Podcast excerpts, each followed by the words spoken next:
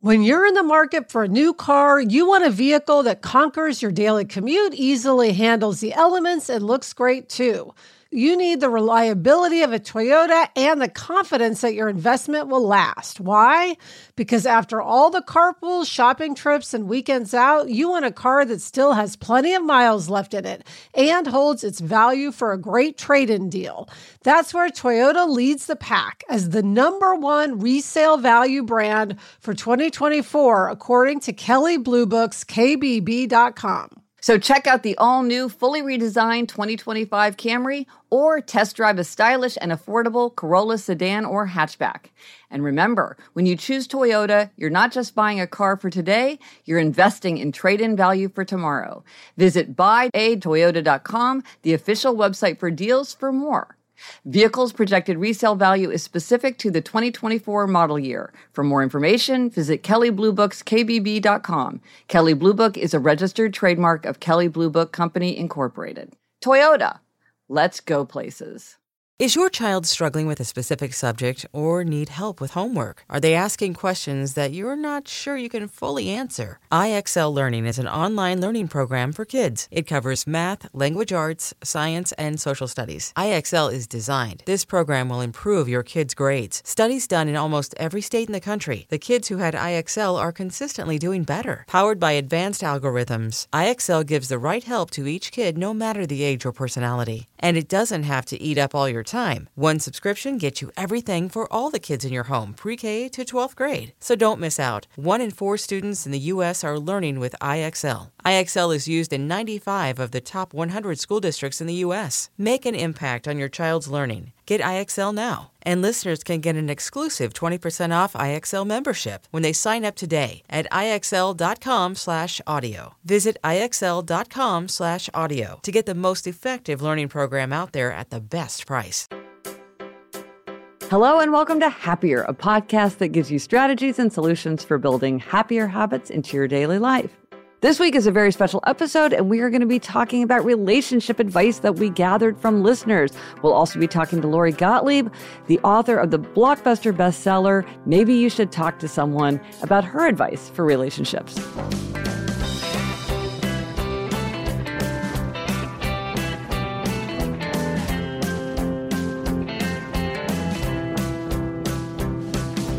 I'm Gretchen Rubin, a writer who studies happiness, good habits, and human nature. I'm in New York City, and with me is my sister, Elizabeth Craft. And Elizabeth, my relationship with you is one of the happiest in my life. Aw, that's me, Elizabeth Craft, a T V writer and producer living in Los Angeles. And yeah, Gretch, I have to say, all the relationship advice you've given me has made me happier. So uh, thank uh. you. Um, well, before we jump into all this excellent advice that we gathered from listeners, there's an update. Some listeners wrote in to let me know, and I have to say that once people pointed it out, it seemed quite obvious that Second Date Update, which is a podcast that I gave a gold star to, is fake. That it is fake, that those are scripted, that those are actors pretending to be people calling in. And it's like so many of these things, once somebody said it's fake, I was like, of course it is, because how would they get permission to put people's voices on the air? Why is it that they're so consistent? I'd actually looked to see information about how they actually did the production of the show, because I was like, this must be so hard to pull off. How could they possibly do it? Well, they pull it, they pulled it off because the whole thing is just like a giant skit. So I feel very credulous. But anyway, yes. Uh, well, it's still entertaining, but it's not as entertaining when it's not real people. Yeah, because I thought it was sort of an insight into human nature. And now it's right. Just sort of like, you know, kind of a funny, a funny little skit. Anyway, on That's to right. relationships. And this was so fun. People had such great suggestions for terrific relationship advice. Yeah. And Gretchen, it's funny because we said, give us, you know, advice about any kind of relationship. Most of the advice we got was about romantic relationships, but the same principles apply to just about every relationship, we realized. Yeah. Maybe it's the proximity to Valentine's Day that got people focused on romantic relationships. But yeah, it, it, it's all very widely applicable. And by the way, um, as we're going through, I'm going to do an entire post of the advice, and I'll post it on my website in a addition to the, the usual show notes. And I will link to that post in the show notes. So if you hear a lot of good ideas um, or you're listening in a place where you can't take notes, don't worry. It'll be very easy to look up everything later. Yeah. And Gretchen, um, there were some big themes that emerged from the advice people sent in. So we thought, let's go over those themes first. Yeah. These were ideas that many, many, many people raised. So one was, don't take your sweetheart for granted. Really say out loud how much you appreciate all that this person does. And along the same lines, show consideration and courtesy for this person. Just sort of ordinary courtesy yes. goes a long way. It's like you want to treat the person you're in a relationship with as well as you treat a stranger. yeah. Which, by the way, research shows that people don't, that they are much yes. nicer to strangers and friends than they are to their romantic partners. Um, another one, this is important for me, don't keep score. I am a real mm. scorekeeper. Um, I think that's a hard one for a lot of people. Here's an interesting one. Many people said that we should let the sun go down on our anger. This is very true for me. I find that I, if I go to bed angry, a lot of times I wake up in the morning and I, after a good night's sleep, I have so much more perspective and I'm just not angry anymore. Mm-hmm. And so a lot of people said, don't try to fight it out um, at midnight. Wait until the next morning and things might seem different. Yes. I've never understood that. Like, never go to bed angry, like fight until you make up. It's like, well, that that just doesn't work. It doesn't end well. This is a good one. Don't criticize your sweetheart to other people. Yes. Um, many people emphasize it's important to have a feeling of friendship as well as romantic attraction. You've got to enjoy just sort of hanging out with the person and talking to them. And then communicate, which interestingly means both speak up and listen. I think it's easier to talk than to listen sometimes. Yeah. But sometimes it's hard to talk too and to say like what you want and what's on your mind. So yeah, that's important. And then also to assume the best intentions, really assume the best, because that's hard sometimes in a relationship. Yeah. Now, different advice will resonate with different people. So we are going to go through a lot of different ideas, but we're going to kick it off with the best advice we've ever received. So Elizabeth, what's the best relationship advice you've ever received? The best advice I got was from a friend, uh, my friend Ellie. Kelly's stepfather. This was in college. One summer, we were visiting her mom and stepfather in Maine, I think it was, um, or New Hampshire. I don't even remember. I just know we were on like a country road and we were driving with her stepfather. And I have no idea what we were, we were talking about, but he said, marriage is all about what you don't say. And at the time, I was like, what? Because I, being, you know, like nineteen, thought, no, a good relationship is all about being able to say every single thing that's on your mind, total honesty, don't hold back. Now I, years later, realize, ah, that was amazing advice, because it's really true that so often what you don't say is more important than what you do say. I remember a while back you said how you no longer ask Adam how much a plant costs. You're just mm, like, I yes. just trust in him that he's not going to go crazy, and it just brings down the mood if I'm constantly like raising this. And so it's partly yes. just not saying, wow, how much did that rhododendron cost yes. or whatever? Yes. Even though a lot of times I'm literally just curious, it's not a statement on, he takes it as criticism. I'm judging it, yeah. but I'm really not. I'm just curious, but I've realized, well, if he's going to take it that way, let me just not ask. Right. It's what you don't say. You took your yep. own advice. What you don't say. I'm trying. Yeah. I'm trying. And by the way, Gretchen, you know, I have like such a huge relationship with Sarah, my writing partner, and I think we have gotten much better at not saying things mm. to each other, especially if one of us is just in a bad mood for whatever reason. I think the other now is really good at just letting that person be in a bad mood uh-huh. and like letting it ride and not trying to comment on it. Or take it personally or let yes. it become a distraction. Or be like, what's wrong? It's just like, let it ride. Yeah. Yeah. Okay, but what about you? What's the best advice you've gotten? Well, it's interesting because this ca- one, it's it, it, one half came from our mother, one half came from our father, and it's unusual because they rarely make this kind of comment, and I think that's why I remember this so clearly, because it, it was really quite uncharacteristic of each of them to say this, and they made these comments very close in time to each other, which made it have more of an impression on me. I wonder if they'd had a conversation themselves mm-hmm. that this was kind of in reaction to, even though I didn't know that part of it. But mom said, in a relationship, it's important that a person be kind, because eventually, oh. if he's not kind to other people, he won't be kind to you. Mm. And again, it's like not the kind of thing she usually says. And then Dad said, it's important in a relationship that the other person can have fun, because you're not mm. going to have a happy life with somebody who's not able to have fun. And I think that's great advice. You have to have kindness and you have to have fun. That is really good advice. Yes. So I try to both be kind and fun. I do fine, but I can do better yeah. with both. I could do better with both as well. Um, as always, though, Mom and Dad are like, they have the wisdom. They have the wisdom. So now let's hear from listeners. We got so many. Now, many of these, we have the names, but sometimes when they came off Instagram, I don't have the person's name. So if we don't say the name, it's because um, I couldn't really figure out what your name was, even though your advice was great. First one comes from someone named Jamie, who said, a patient once told me that the key to marriage is never to be mad or quit on the same day as your partner. Good advice. Good advice. Kate says, I heard this recently and it stuck with me. Don't confuse roommate problems with relationship problems. Living with other people is hard. I leave tea bags in the sink, much to my husband's annoyance. He wears shoes in the house. It's easy to let these little irritations become bigger problems. But we have a great relationship, and he's amazing, supportive, kind, loving, reliable, responsible, fun, a great dad, et cetera. Yeah, so he's... it's not a relationship problem. It's a roommate problem. Yes. Uh, Michelle said, in college, I took a class called Sociology of Marriage and Family. The professor taught us all the stats on marriage and relationships that you might expect. But of all that I learned from that semester about twenty years ago, one statement has stuck with me. Time will never hurt a good relationship. I took that to mean the longer you're together, the stronger you should and could be. True. I absolutely agree with that. Yeah. Lindsay says, during my first year of marriage, a mentor at work gave me advice that works in many types of relationships.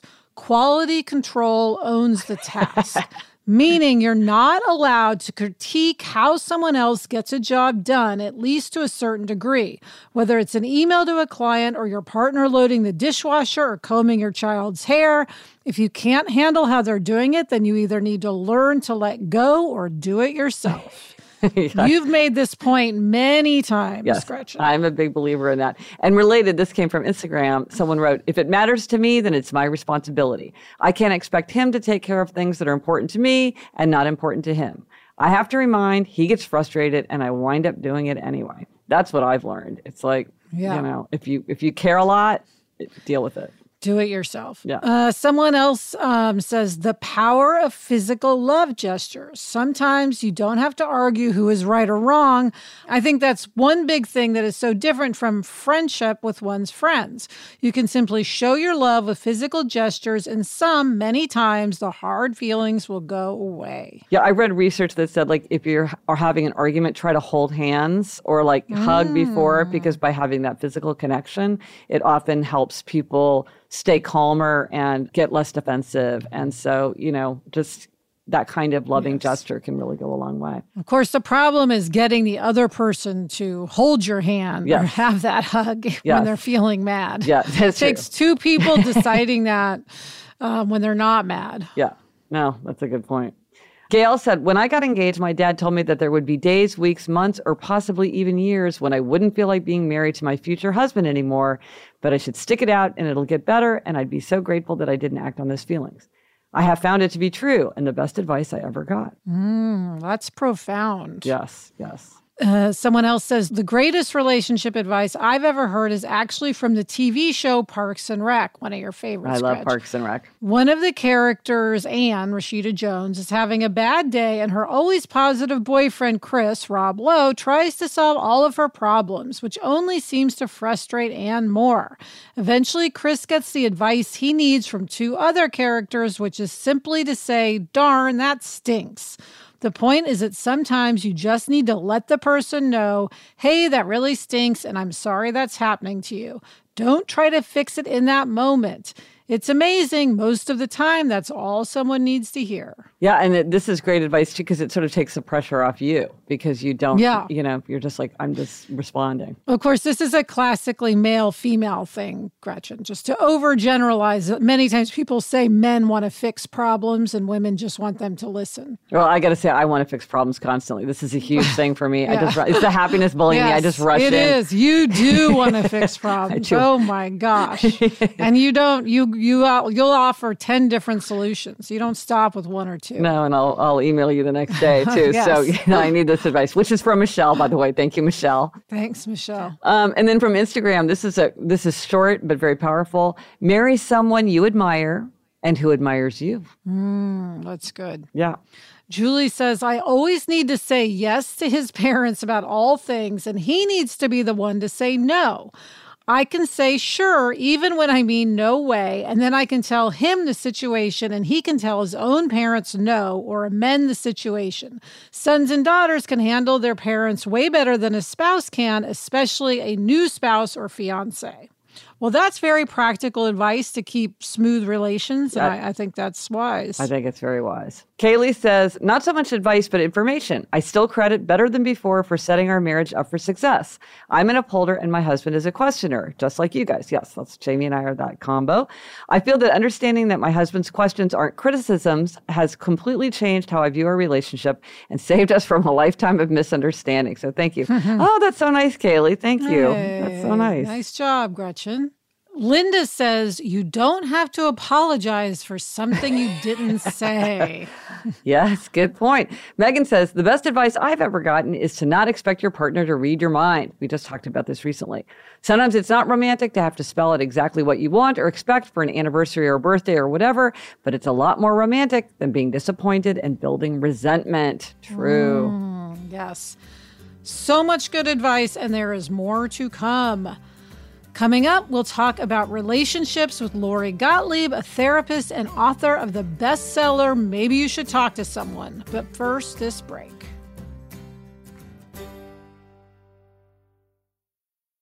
LinkedIn isn't just a job board. LinkedIn helps you hire professionals you can't find anywhere else, even those who aren't actively searching for a new job, but might be open to the perfect role. In a given month, over seventy percent of LinkedIn users don't visit other leading job sites. So if you're not looking on LinkedIn, you're looking in the wrong place.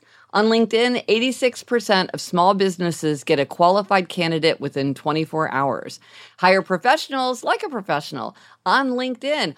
I now work with a team, and I am here to say that finding the right candidate and hiring the right candidate is one of the very biggest and most important challenges to anyone who has a small business.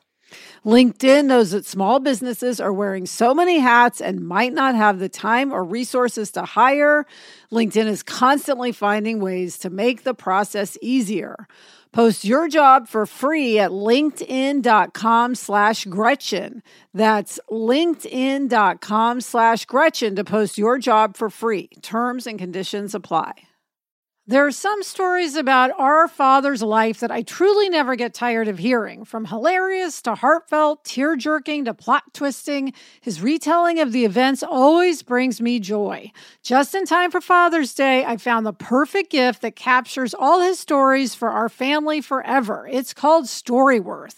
StoryWorth helps you preserve precious memories and stories from your father or father figure's life for years to come. And, Gretch, you get a book of all these stories. And I love just keeping a book on the coffee table, and anyone from any generation can see a story from Dad, like what was his favorite toy or what was his first job.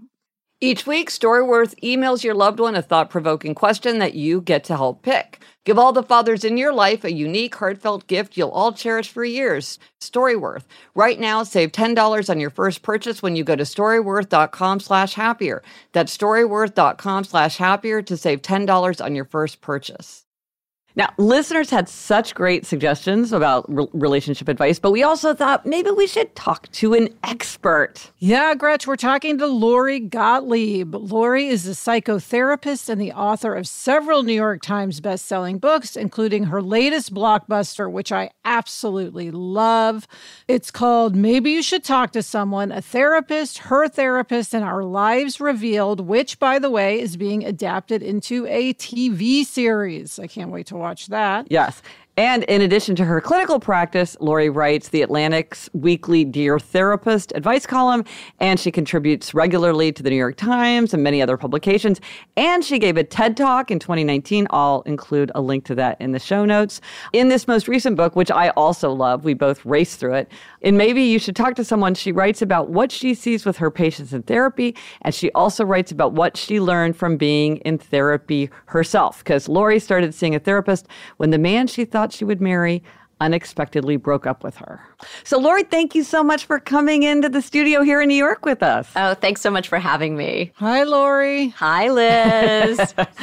Poor Elizabeth off in L A. I know. Lori, we're talking about relationships today, and you talk, obviously, to a lot of people. What are some of the most common mistakes we make with the people in our lives? You see the same thing over and over again, probably, yeah. right? Right, right. You know, I think that one of the mistakes in relationships that people make is they they think that the problem is the other person.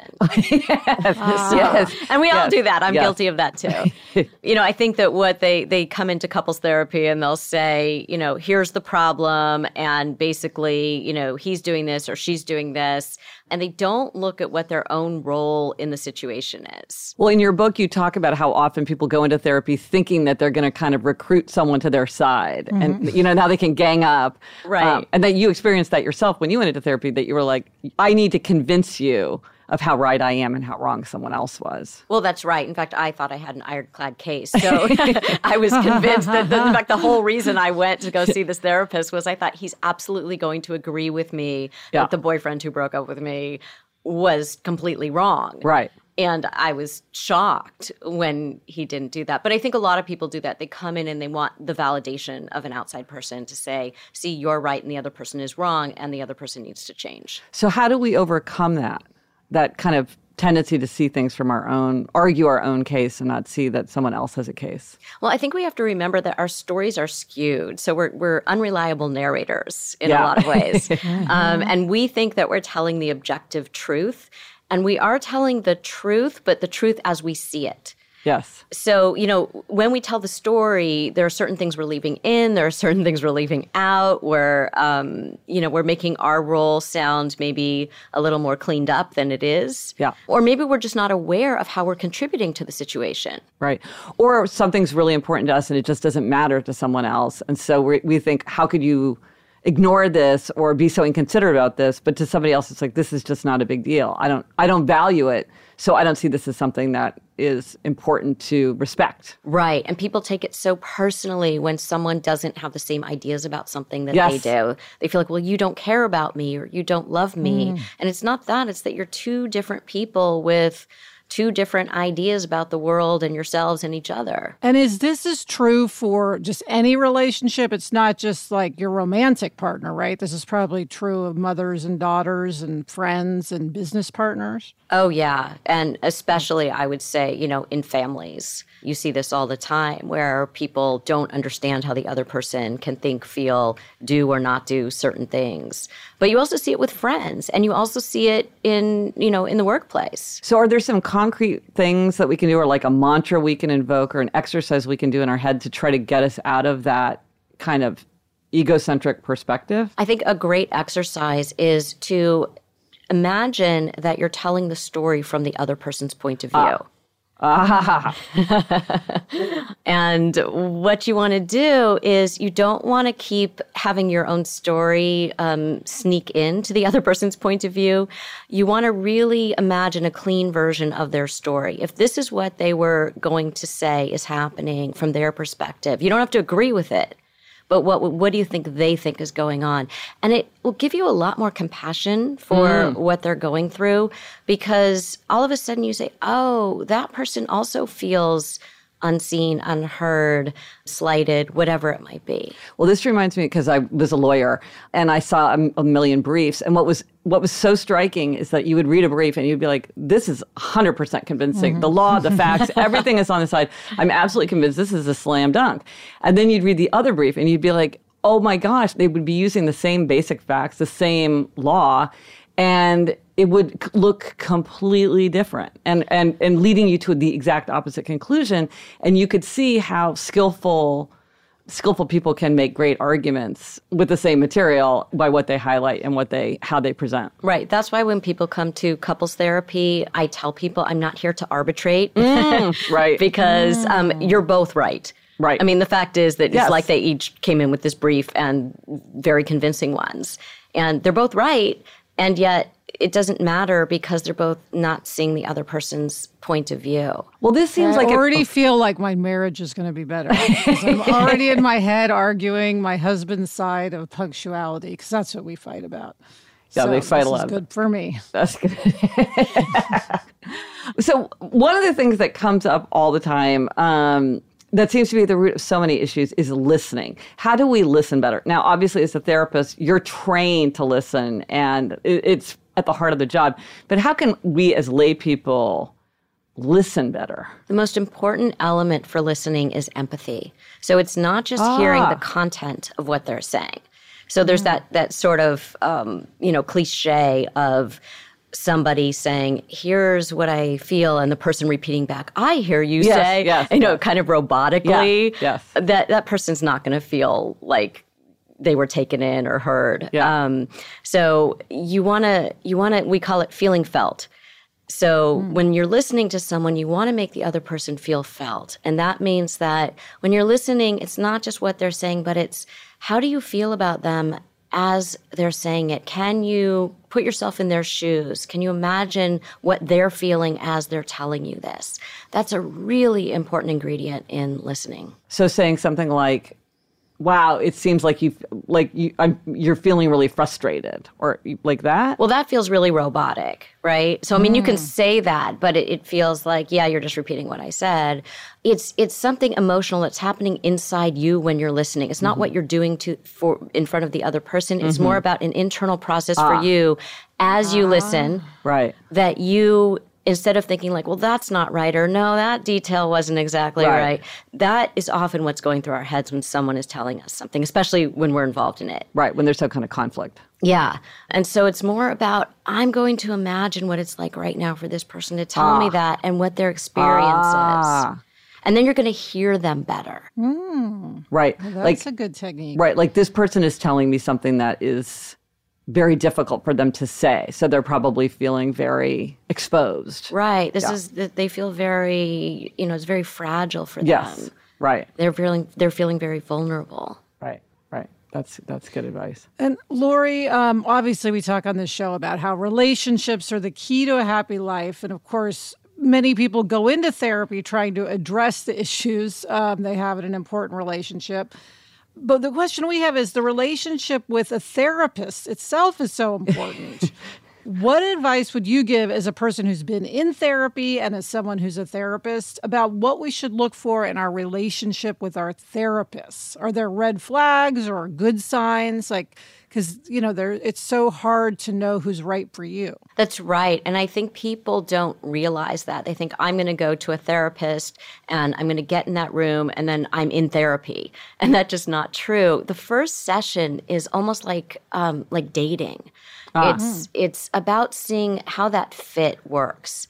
And in fact, the most important factor in the success of your therapy, more than the therapist's training, the modality they're using, the number of years they've been doing this, which are all important, but the most inf- important factor is your relationship with that therapist. Right. So it's so important. So when you go in for a first session, you want to see, how do I feel with this person? Did I feel understood? Do I feel like this person gets me as much as someone can get you in an initial meeting? And if so, I would go back. But again, it doesn't mean you're in therapy with that person. It's going to take a few sessions, maybe even a couple of months, before you really know, yeah, this is this is where I want to do the work. As a therapist, do you ever say to somebody, I don't think that we're going to be a good fit? Absolutely. You do. Yes. So you will say like, oh, wow. Um, and what I'm makes sure you, you have a that? delicate way of yeah, saying that. I was going to say, that's not exactly the tone or the words that I use. Yeah. As if, but no. Yeah. But that is the message. Right. You right. know, it's like, no, we're breaking up. Yeah. Uh, no, I don't say that. Right. Um, but I do, but I do tell people, you know, whether or not I think I can help them. Right. And if I feel like I'm not the best person right. to help that person, I will tell them because I don't want to waste their time. Right. And sometimes it's because what they're coming in with is not something that I feel like I'm the best person to help them with. Mm-hmm. And sometimes it's because because I can tell in that first session that maybe they're not ready for the kind of work that I have people do. Ah. Um, and if they're not wanting that, even though they might think they do, yes. um, and I can tell pretty early on, then then I might suggest that maybe this isn't going to be a good working situation for them. That's interesting. Um, yeah. Now, one of the things that was really compelling in your book is you wrote you wrote about how in your own therapy, yourself as a, you know, um, in the hot seat, you hid the fact that you were like, haunted by the fact that you had this book due and you weren't working on it, and that you had this un, undiagnosable chronic illness that um, you were trying to figure out what was going on, and you hid that. Yes. So, and this is not uncommon. We often will hide crucial information from the people who are very close to us and the people who with whom we feel like we can turn to for help and advice and are clearly on our side. Why do you think we do that? I think the things that we hide are the things that we feel the most shame around.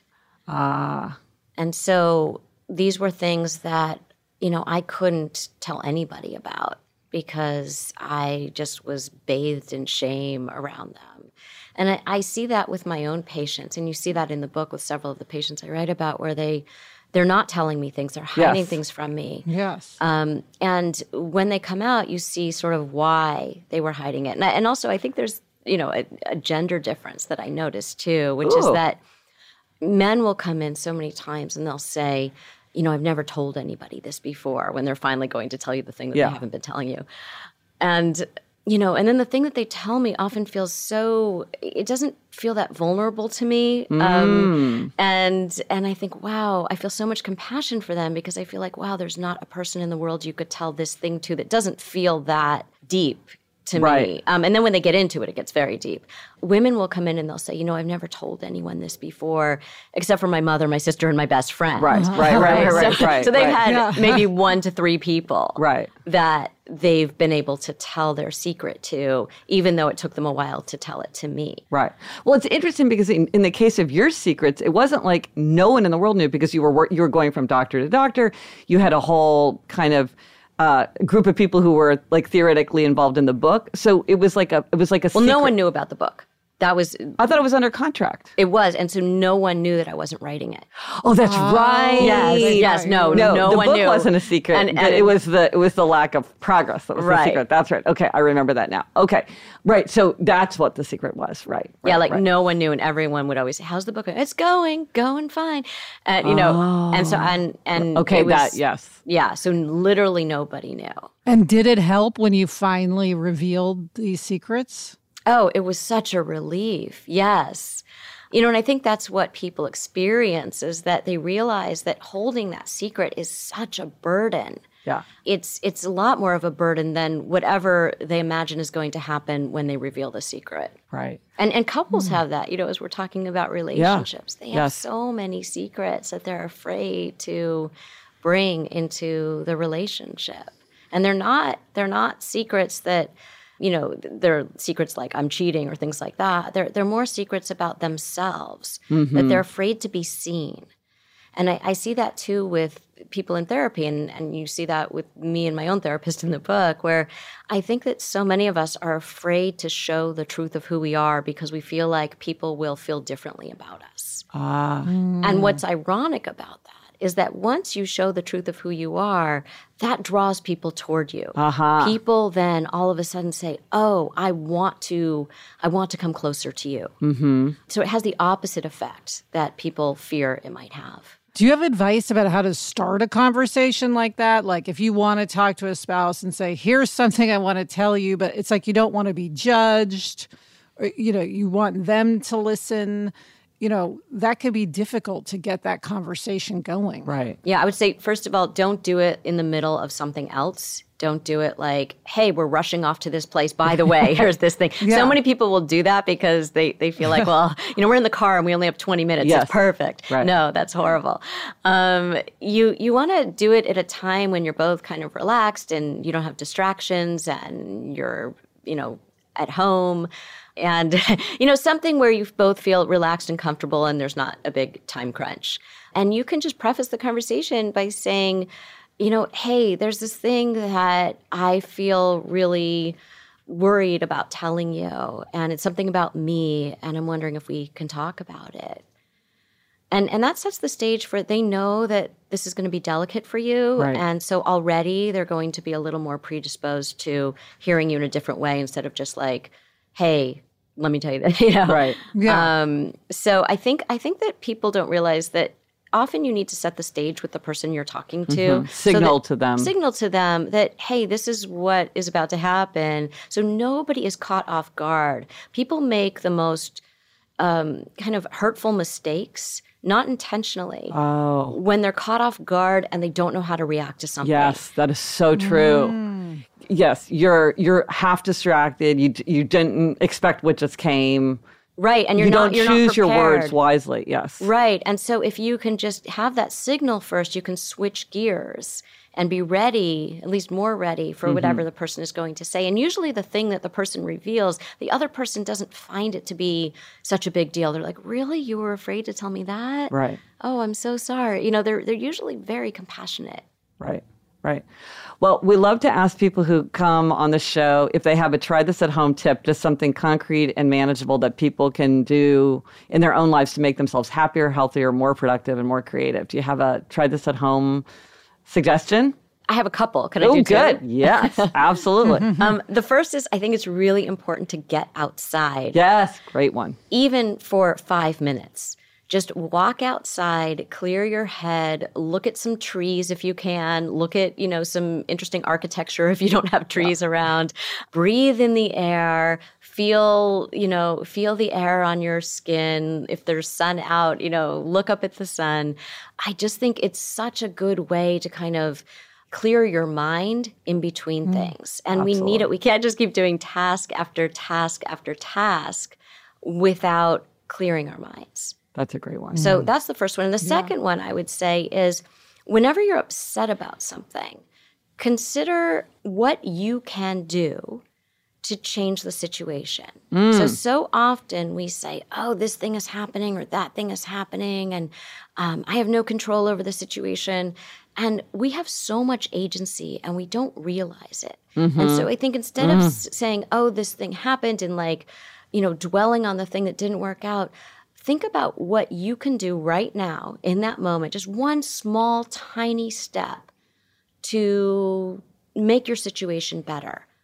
And it can be anything from, I'm going to stop dwelling on it. Mm-hmm. That's a simple thing you can do mm-hmm. right then and there. Right. It can be, I'm going to email this other person, even though I got rejected from this, uh-huh. I'm going to email this other person and see if this other opportunity might be available. Or I'm going to research this thing that might help me try uh-huh. something else. Spend five minutes just doing something else that might be productive. Right. And that will just set you on a different path. Excellent. Well, Lori, thank That's you right. so much for coming in. Oh, thank you. It's yes, so fun thanks, to be here. Yay. Thank you. Next, we'll hear more great advice from listeners. But first, a break.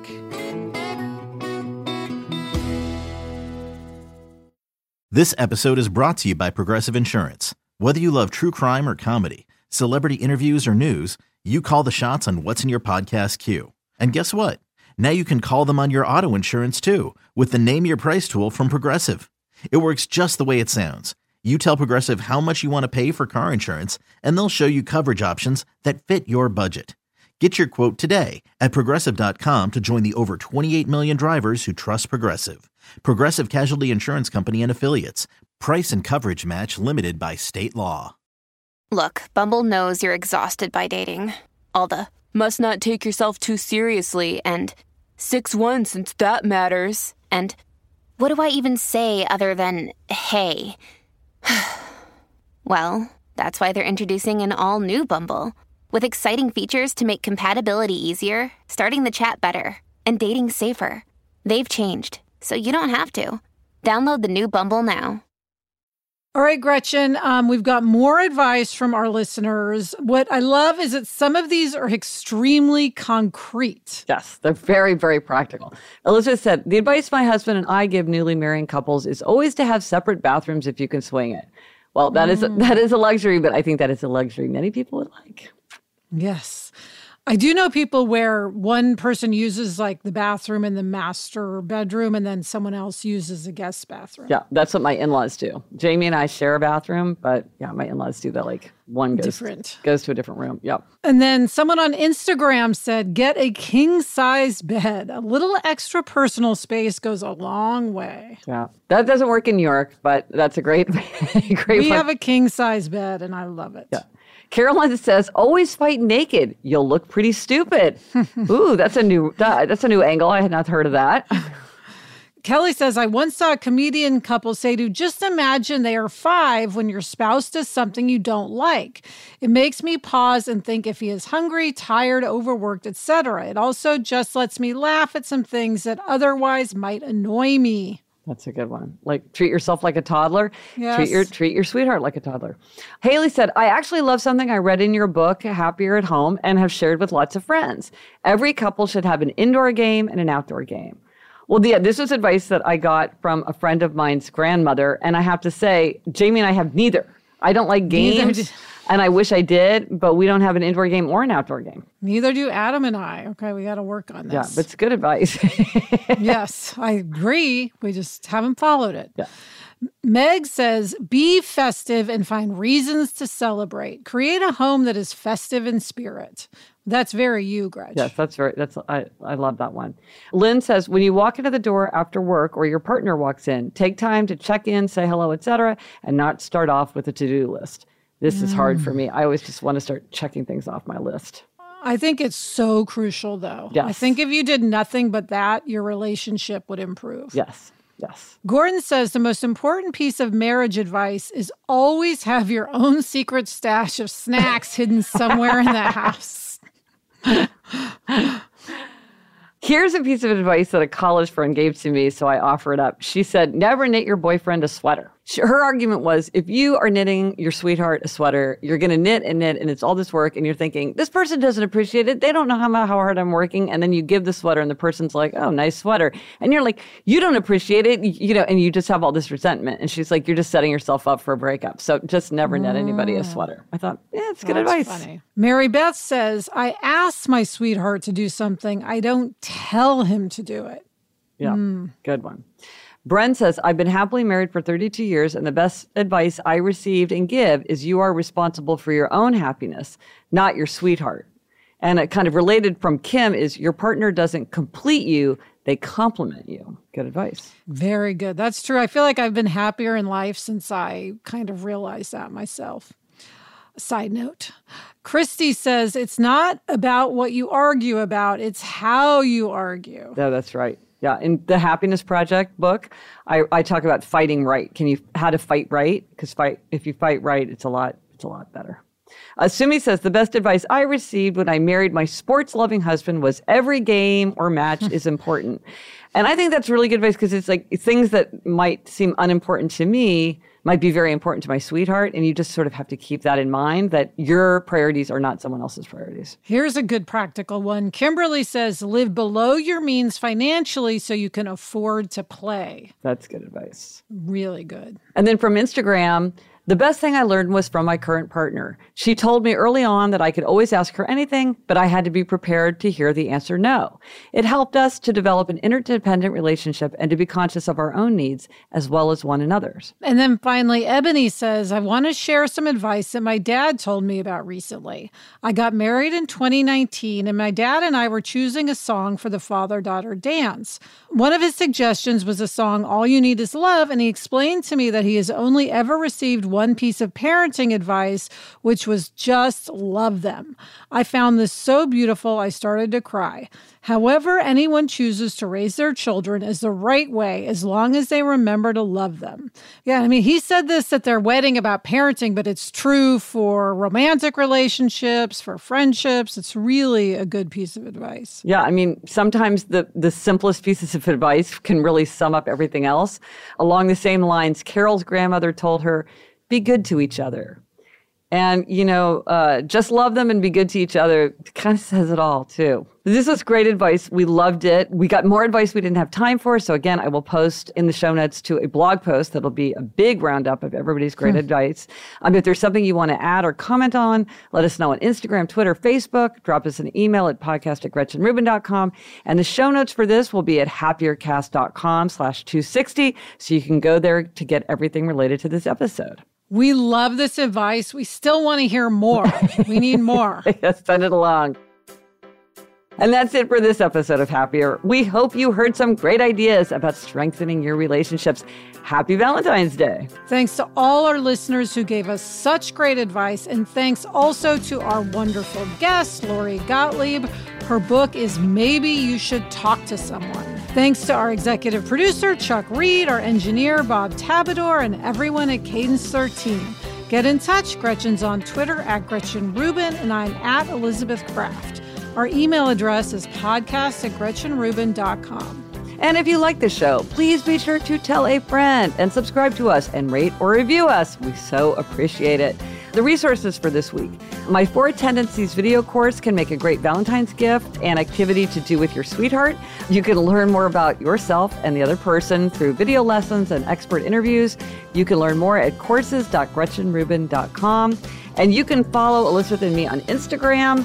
As we often mention, I am sharing stories with my Metropolitan Museum experiment. You can see what I'm doing there. You can see when we check things off our twenty for twenty list. You can find me at Gretchen Rubin and Elizabeth at Liz Craft. Until next week, I'm Elizabeth Craft. And I'm Gretchen Rubin. Thanks for joining us. Onward and upward.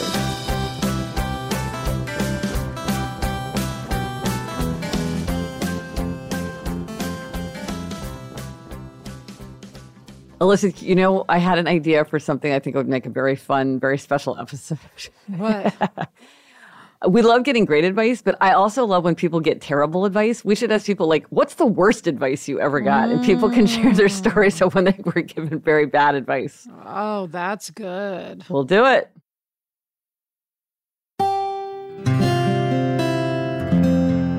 From the Onward Project.